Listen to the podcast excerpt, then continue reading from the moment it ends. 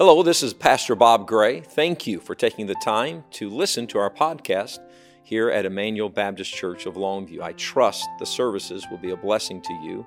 If I can do anything for you, please let me know. You can find our information on the website at ebclongview.com. Let's go right into the services of Emmanuel Baptist Church. Enjoy God's Word. Have you ever have you ever read a verse of Scripture and you, you know, I'm, I'm sure many of you have read the Bible over uh, several times, but you know you've seen that verse, but you just didn't see it the way you saw it this time. You ever, you ever had that experience? You think, I mean, I saw that, verse, and I know, I know I have read that verse, but I never saw it like that before. My son Jonathan was preaching several weeks ago, and he mentioned a verse. He didn't preach on it, he just mentioned a verse. Job 29 15. And it simply says this I was eyes to the blind, and feet was I to the lame. Eyes to the blind, and feet to the blind, to the lame. I'll talk to you that for, about that for just a few minutes tonight. C.T. Studd said, I know I have failed when after I preach, someone comes up to me and says, I enjoyed that sermon. Because sermons are not intended to be enjoyed, they are intended to challenge, to provoke, and to discomfort us. After that deaf presentation, preacher came by and he said, How are you doing? And I said, Why did you do that right before I preach? God wants us to be eyes to the blind and feet to the lame. And maybe He wants us to be ears to the deaf. Heavenly Father, thank you for what we have seen and heard tonight. Thank you for stirring our hearts with the great music and uh, with that heart wrenching and moving presentation of the deaf. Thank you for Brother Jones and his vision to start churches in the Philippines.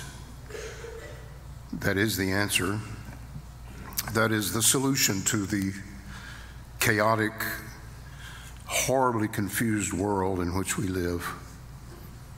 And I pray that you'd help us these few days to focus on those who have never heard, those who are spiritually blind and spiritually lame and spiritually deaf, who desperately need the message that we have. We have sung wonderful hymns tonight, and can it be? Saved, saved by the crucified one. But there is a world out there that has never heard that and never will until we get serious about getting the gospel to them. Now, bless the next few minutes, I pray in Jesus' name. Amen. Anybody here ever heard of Michael Medved? Michael Medved is a conservative uh, radio host, talk show host. I heard him say something several years ago. He said, The only hope for the survival of sub Saharan Africa is Christian evangelization. And one thing that makes that so impressive is Michael Medved is a Jew. Does it strike you as strange that a Jew can see that the gospel is the answer, but a lot of Christians can't? I'm sure you know about the sorrows and the difficulties that came to Job's life because God allowed Satan to try Job's faith through great affliction. It's doubtful that anyone else has ever suffered all of the losses and the pain that Job suffered. Job did not know it at the time, but God was paying him a compliment in allowing all of this. I doubt that Job felt that he was being complimented any more than you do when you go through the trial with which you're struggling. But God knew that Job would pass the test.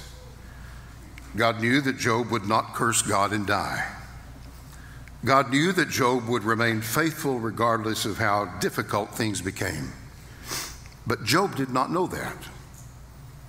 James 1 2 says, My brethren, count it all joy when you fall into divers temptations, knowing this, that the trial of your faith worketh patience.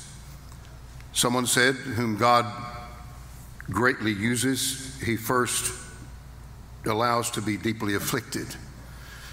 Perhaps that's why so few of us are greatly used. We are not willing to be deeply afflicted. If we do all we can to avoid even discomfort and inconvenience, how much more do we do to avoid affliction? Embracing hardship is not a, in a modern day Christian's DNA.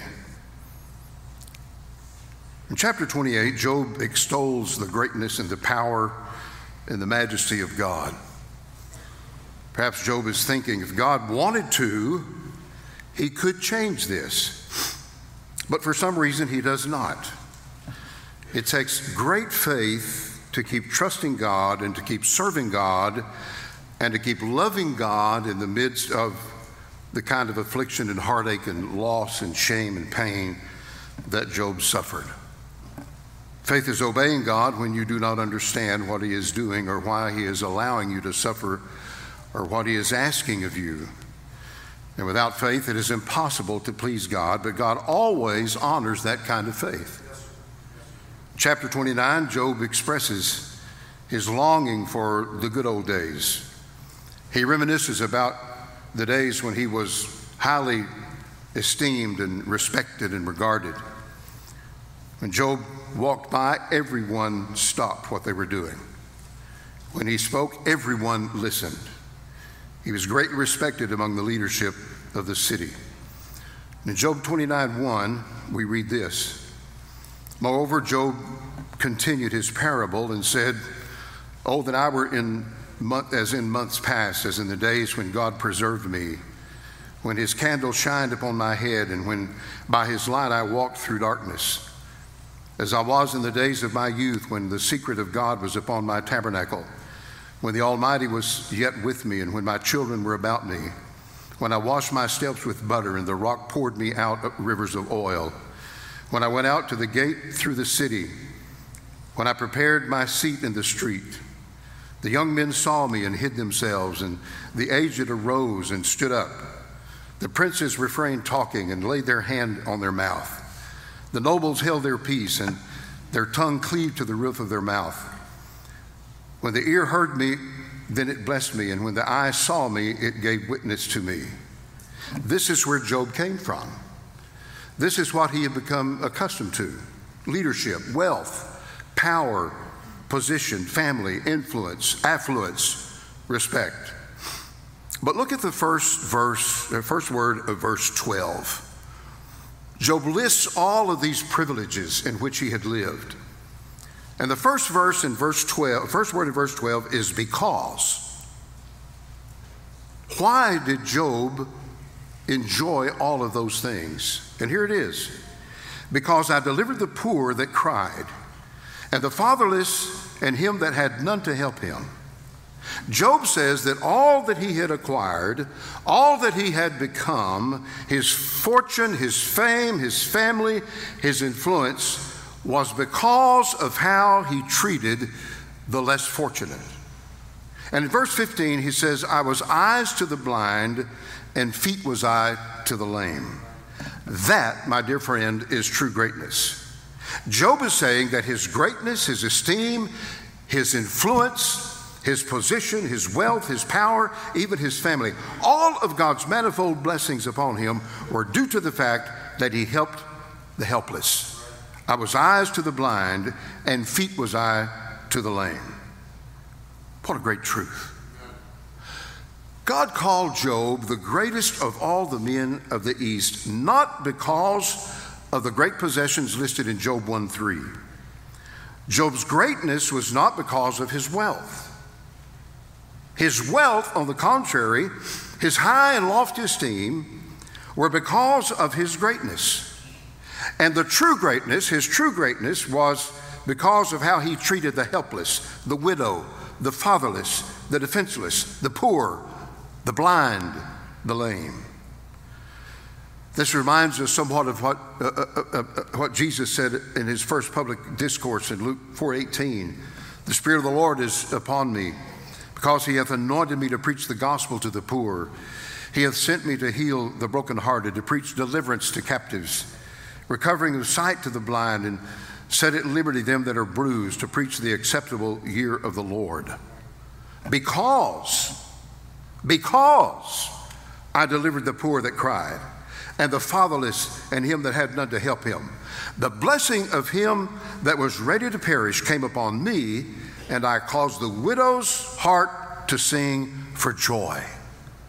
Wow, what a testimony. Job's remembrances take him back to the time when he was recognized as a leader among leaders. He was a busy man. He oversaw what today would be considered a great empire.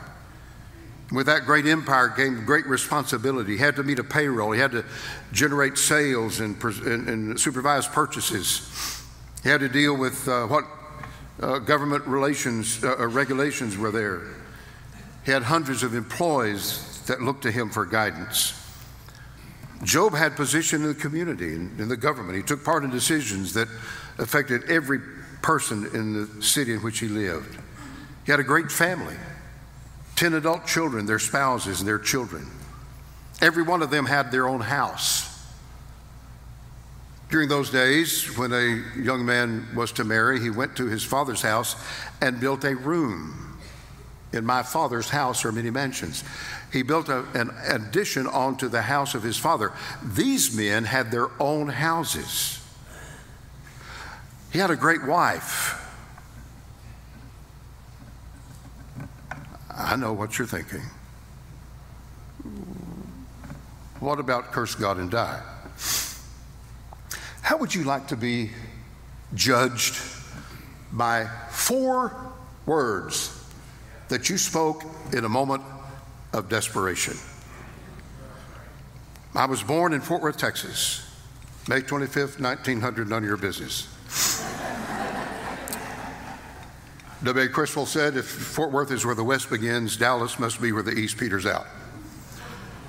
I was born at 2 o'clock in the afternoon on a Friday because my dad got off work at 1 o'clock. I was a very considerate child. Most children are born in wee hours of the morning. Uh, I did not want to discomfort my parents, so I was born at, a, at, a, a, a reasonable hour. I was born on a Friday. I did not go to church on Sunday. The next Saturday, I told my mom, I said, Mom, I feel so bad about not going to church tomorrow. Uh, uh, last Sunday, would you please get me up tomorrow and bathe me and dress me? I want to go to church. There's a spirit of unbelief in this place. Since that second Sunday of my life, I have attended church every Sunday except for providential hindrance. Until I preached a sermon about 10 years ago called three cheers for Job's wife, I had never heard one single positive comment about Job's wife. But I got to thinking about that. No man is as successful as Job was in politics, in finances, in business, in family, without a good wife at home. Who do you think homeschooled those 10 boys? Uh, who do you think who do you think took care of Job? Well, I'm going to ask you a question, ladies. What would you rather have? Would you rather be sick yourself or would you rather take care of your sick husband? How many would rather take would rather be sick yourself? Look at that. You know why? Because men are horrible patients. I was preaching one time and and I said, you know, there's there there are no doctors that treat men's illnesses. There's doctors treat ladies' illnesses, gynecologists and children's illnesses, uh, pediatricians. And I said, there's, there, are no, there, there are no men doctors. That's discrimination. We got home and my wife Brenda said, yeah, there, yeah there's, there's doctors that treat men. I said, what do you call They call veterinarians. Well, that's another thing. so,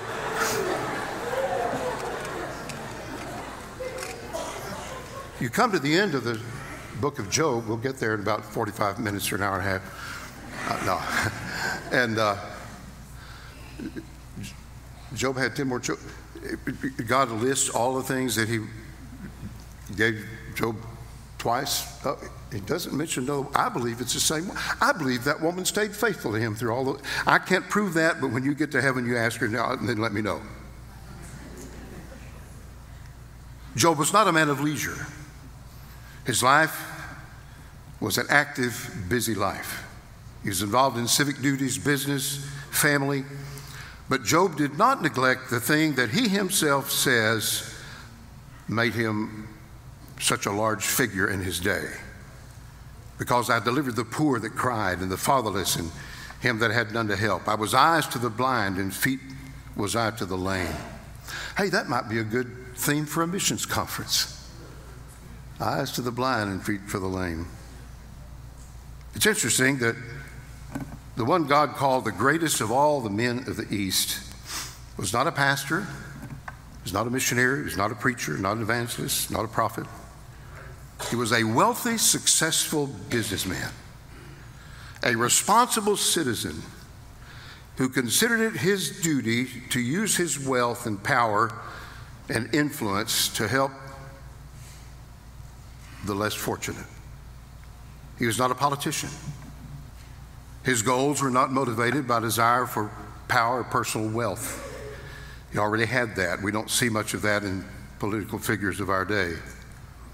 With all that responsibility, Job did not neglect the most important responsibility that he had helping the helpless.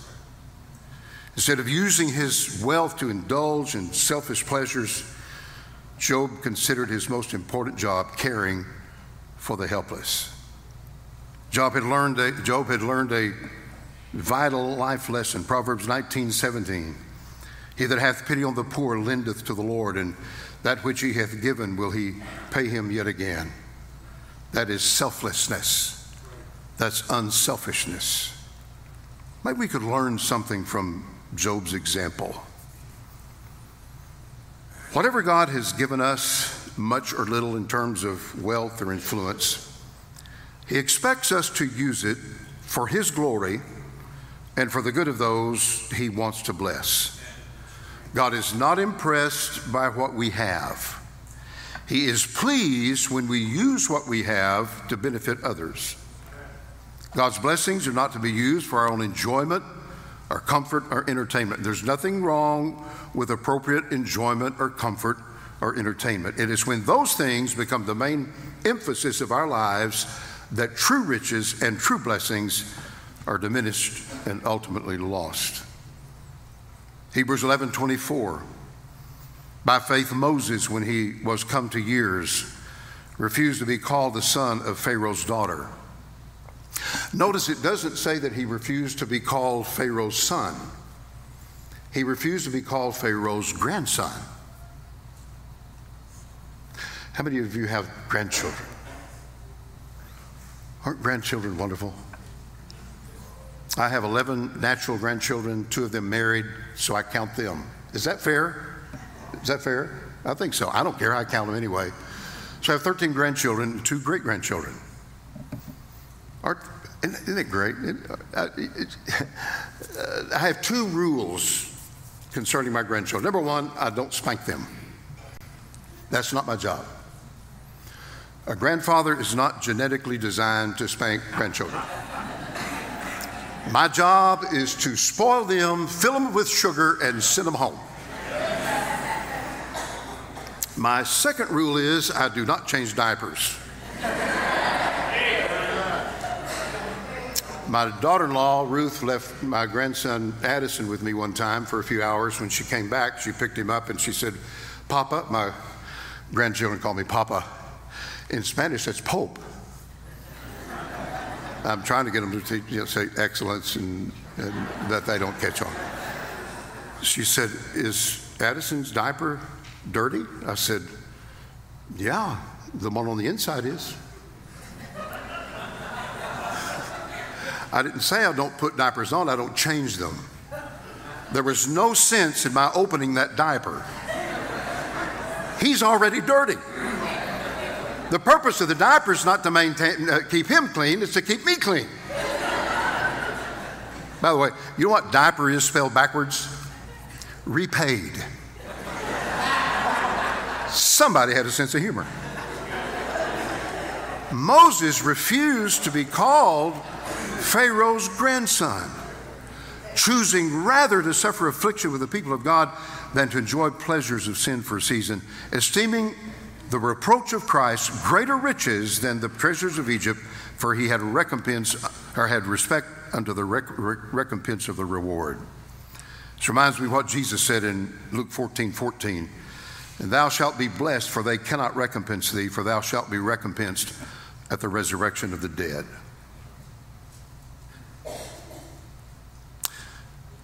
We all think about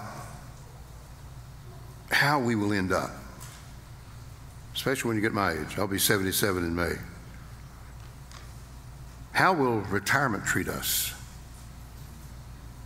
I was in San Luis Potosi in a conference and uh, walked through the lobby of the, of the hotel, and Brother Moore and uh, Mark Bachman were sitting in the lobby, and Brother Moore was the director of FBMI, the missions agency that uh, we're under. So, in a sense, he was my boss. Now, Brother Moore never bossed anybody, but uh, I, I, was responsible to him. So he said, uh, uh Brother Ashcraft, how, how, does it feel to be out, to be retired out uh, from under the pressure of the pastorate? And I said, Brother Moore, I never felt pressure, pressure to the past. I love pastoring. Uh, it was never a pressure to me. The only pressure I ever felt was from guys like you. Somebody said, "How's retirement? If this is retirement, I want to go back to work." But we all wonder how uh, what how will we live out our days? How how will retirement treat us? What kind of senior citizens home are our kids going to stick us in? There's nothing wrong for preparing for the day when we cannot work and produce an income. We should be wise in making provision for our latter days, but don't you think it'd be a good idea to get God involved in our retirement programs? Doesn't matter how much you save or what you invest in, it can go away in an instant. And I'm telling you, folks, and you've heard this. You know, we, we get the idea sometimes things are just going to keep going on like they are. It's going to come to a stop at some point. There's going to be a time, there's going to come a time when the only refuge you have is God Himself. And what you have done for God with what God has allowed you to acquire.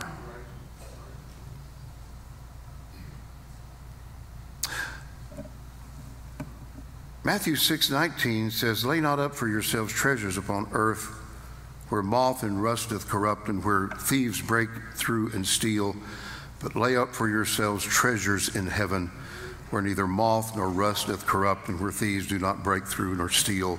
For where your treasure is, there will your heart be also." God offers that which cannot be lost. The best investment that a child of God can make is in those who cannot recompense us. It is giving others the opportunity to know God as we know Him. Job 29 12, because I delivered the poor that cried, and the fatherless, and him that had none to help him. The blessing of him that was ready to perish came upon me, and I caused the widow's heart to sing for joy. I was eyes to the blind and feet was I for the lame. How did Job end up? Job 42 12 says, So the Lord blessed the latter end of Job more than his beginning. For he had 14,000 sheep. Check Job 1 3, that's twice as many. 6,000 camels, that's twice as many. 1,000 yoke of oxen, that's twice as many. 1,000 she asses, that's twice as many. He also had, had seven sons and three daughters. God did not give him 20 children because Job did not lose his children. They're waiting for him in heaven. When my wife Brenda died, someone said, I'm so sorry for your loss. I said, I didn't lose anything. I know exactly where she is. Verse 16 says, And after this, Job lived 140 years and saw his sons and his sons' sons, even four generations. And so Job died being old and full of days. Not too shabby, huh? Did the Lord bless the latter end of Job more than his beginning? Because. Because. God knew, God knew that Job would use what God had allowed him to acquire for those who could not recompense him. He had already done that. He had already lived a selfless, giving, generous lifestyle. Let me ask you a question Is God, is God a respecter of persons? Would God treat Job one way and treat us another? It all depends on our willingness to use what we have to bless those who cannot recompense us. And the greatest thing that we can share with others is the blessed gospel of Jesus Christ. Proverbs 11:30 the fruit of the righteous is a tree of life and he that winneth souls is wise. Why is it wise to win souls? Why is it wise to give to mission? Why is it wise to send missionaries to the regions beyond? Why is it wise to work a bus route or teach a Sunday school class? Why is it wise to witness to someone who has little or no potential to add anything to our ministries? Because we are helping those who cannot recompense us. Your commitment to get the gospel to those who have never heard by sending missionaries to take them the gospel makes you become eyes to the blind and feet for the lame. Jim Elliot said, He is no fool who gives what he cannot keep in exchange for what he cannot lose. It's been 2,000 years since Jesus gave the Great Commission. Why does world remain, remain unreached? Why have more than 3 billion people never heard the name of Jesus Christ? And probably that many more or more have never heard any kind of a gospel presentation. We have to look no further than ourselves We're too consumed with our own welfare to the neglect of God's command to get, take the gospel to every creature. And I'm not trying to put a guilt trip on you.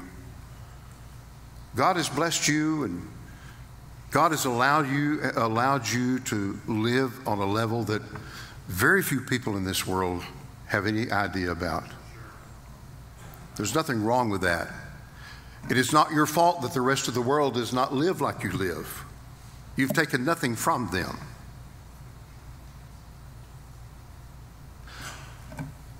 What I'm trying to say is the greatest thing you can do is do what Job did. I was eyes to the blind, feet for the lame.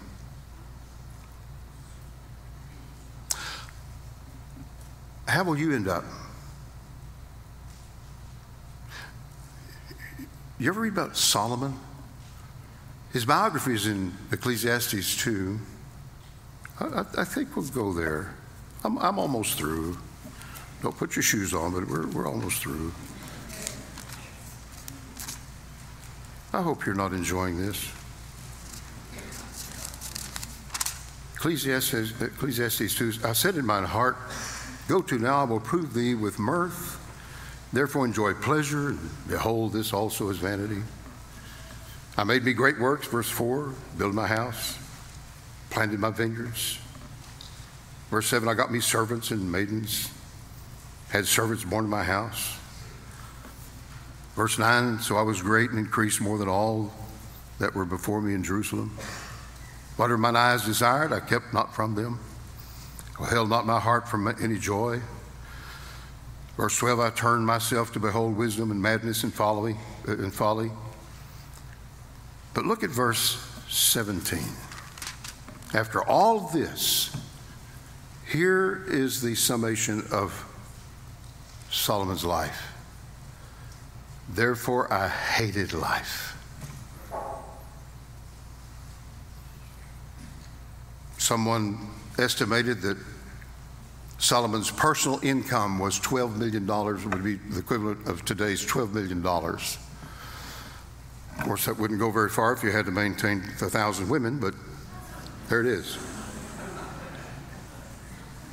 I don't know about you. I don't want to end up like I do not want to end up hating. I love life. I love my life. I love living. Brother Moore had me teach at pastor school one time how to be happy, how to be happy being a missionary. I said, Brother Moore, I'd, I'd be happy being anything. I'm just, I'm happy being me. Somebody asked me the other day, if you weren't you, who would you, who would you like to be? And I got to thinking, if I, if I weren't me, who would I like to be? So I got to thinking, who, who would I like to, hey, if I weren't me, you know who I'd like to be? I'd like to be me. I'm jealous of myself. It's your choice. You can end up like Solomon, or you can end up like Job, who died an old man full of days, having seen four generations, and having been eyes to the blind and feet for the lame. Thank you for taking the time to listen to the podcast of the sermons from Emmanuel Baptist Church of Longview. We trust that the sermons and God's Word was a blessing to you and yours. Please visit us at ebclongview.com. If we can do anything for you, please let us know. Have a great day.